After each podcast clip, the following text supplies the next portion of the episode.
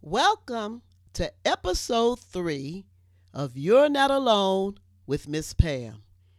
This episode is titled, Do You Know That God Wants to Be Your Father?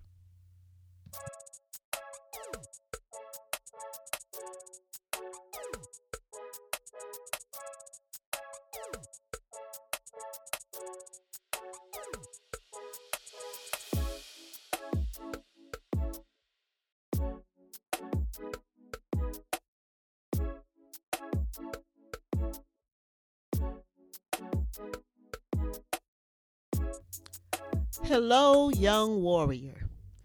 You may wonder, why do I call you a young warrior? Let me explain. Living in today's society, where acts of prejudice, hatred, and violence occur daily, designates you as a warrior. You probably did not choose to be a member of your family or a student at your school. In the same manner, you don't choose to be a warrior. But living in your community during these cold-hearted times makes you one. I am sure you have encountered some battle scars in your life, bullying at your school, threats on social media, gunshots in your neighborhood, or even chaos in your home. Yes, these are intimidating times for the young and the old. But the good news is that you don't have to live in fear when you know you're not alone. Instead, you can live in love, confidence, and peace because you are not alone to overcome the challenges of life. I am going to share 2 different stories to reveal a similar challenge in life. See if you relate to either one of these situations as you listen to both of them. Maybe you have experienced this situation. You are sick, tired, and fed up with being the parent to your younger siblings. Every school day, you have to get your 2 brothers and 1 sister ready for school, as well as yourself. You give them breakfast and make sure they are dressed properly before they board the school bus. 30 minutes later, you need to be ready to catch your bus. When all of you return home, you have to continue caring for your siblings. You cook them dinner, help them with homework, and make sure they go to bed. You are only 13. But sometimes you feel like you are 30. Your mom works 2 jobs and says she doesn't know what she would do without you. She promised to give you an allowance, but something always comes up to prevent her from giving you any money. She promised to buy you a new outfit that you wanted, but it didn't happen either. You asked your mother if you can go to your friend's house for a sleepover on Friday. She said yes at first. Later on, she changed her mind because she needs you to be home. She expects the whole family to go to the laundromat early Saturday morning. Slowly and steadily, you are becoming frustrated with your home life. Your mom says she loves you, but you feel like she is just using you. Or maybe you are experiencing this situation. You are your mother's errand boy. Why not? She needs you to go with her to the grocery store to help carry bags. You tote the laundry back and forth for her on laundry day. When the family is out of milk or bread, you are the runner to the corner store. This is your life as the oldest son in your family, aka man of the house. Several times you tried to negotiate a weekly allowance from her, but she says, whenever you need something, just tell me and I will get it. So you ask her for money to get a haircut or buy a new pair of jeans. She takes care of it by cutting your hair with her limited barbering skills and buy you a pair of jeans from the thrift store.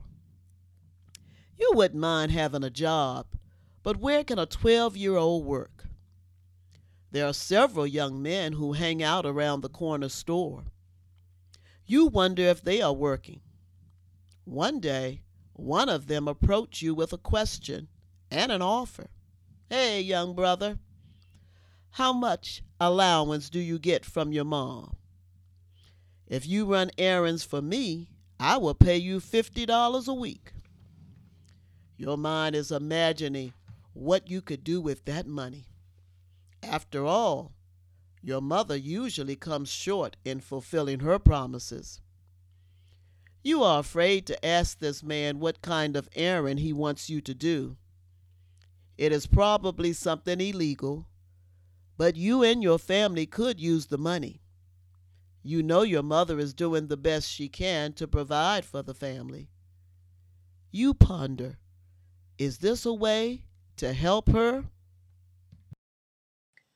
As a middle school teacher for over 10 years, I saw and heard the worry and frustration in students' eyes and hearts about their home life. One time a student told me that she was going to run away from her family because she was overwhelmed with the responsibility of taking care of her younger siblings. She planned to take her younger siblings home from school, and once they were in the house, she would leave. This student thought this was her only way to escape the burden and hardships of her life. Well, first of all, I was glad that she confided in me about her plan. So I pleaded with her not to run away because she had no place to go, and living on the streets would be worse than her current condition. I thank God she heeded my advice and stayed with her family. Also, I asked her if she would be willing to talk to the school counselor for private consultation. Another time, a boy came to school often, looking and smelling unkempt. He and his family lived in a shelter, and his mother had no job. Most of the class did not want to sit or interact with him. With the help of staff, we gave him clean clothes and toiletries for him to use. More importantly, I had to set an example to the rest of the class that I did not mind sitting and interacting with him.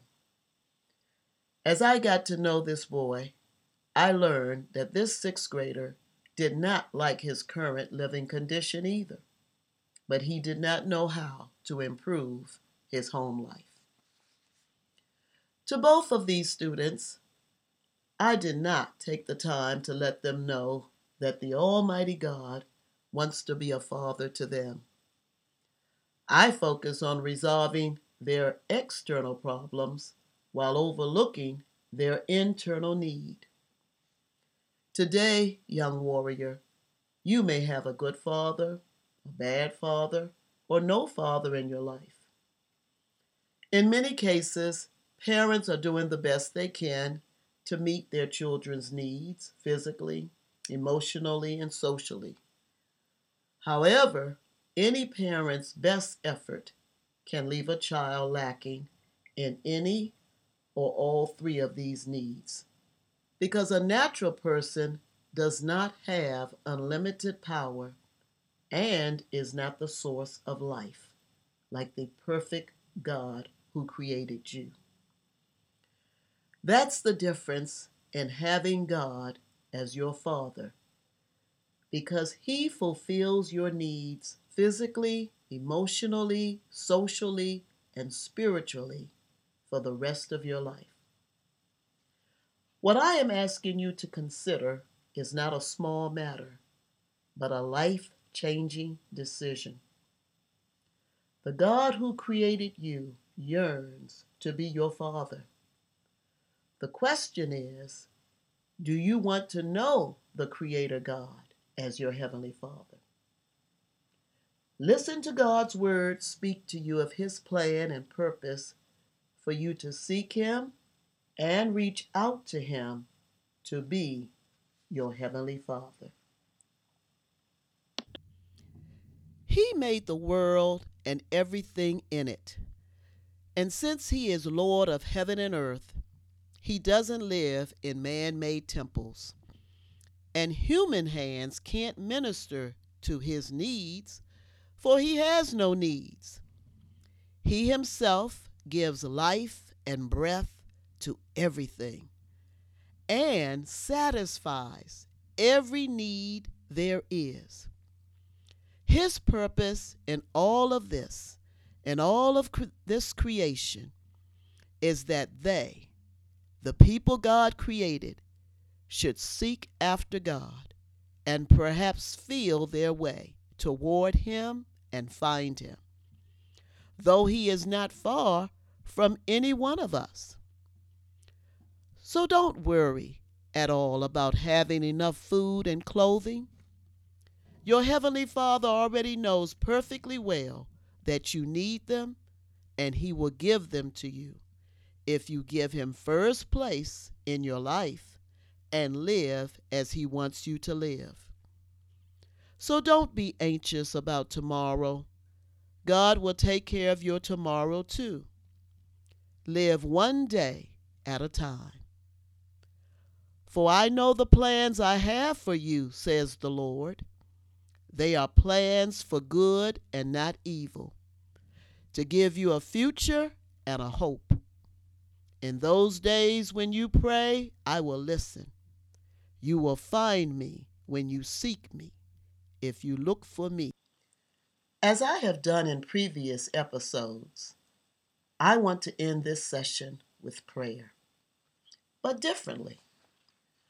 I am going to offer you a sample prayer that you may want to say from your own heart. Heavenly Father, you see the void in my heart to be loved and cared for at all times. Sometimes these needs are met by loved ones in my life. Other times they are not, causing me to think that I am not loved and not cared about. Now I am hearing that you are the perfect God of all creation. You are the only one who can love me and care for me, no matter what are my needs. So I reach out to you because you are reaching out to me. I believe your word that you desire to be my Heavenly Father, and I desire to be your child. Receive my prayer, O God. Amen. This third episode was inspired by God's Word. In Acts chapter 17, verses 24 through 25 and 27, and Matthew chapter 6, 31a, 32b, verses 33 through 34, and Jeremiah 29, verses 11 through 13. All of these verses were read from the Living Bible. If you have any questions or comments, please email me. I would love to hear from you, and I hope you will join me again for the next episode.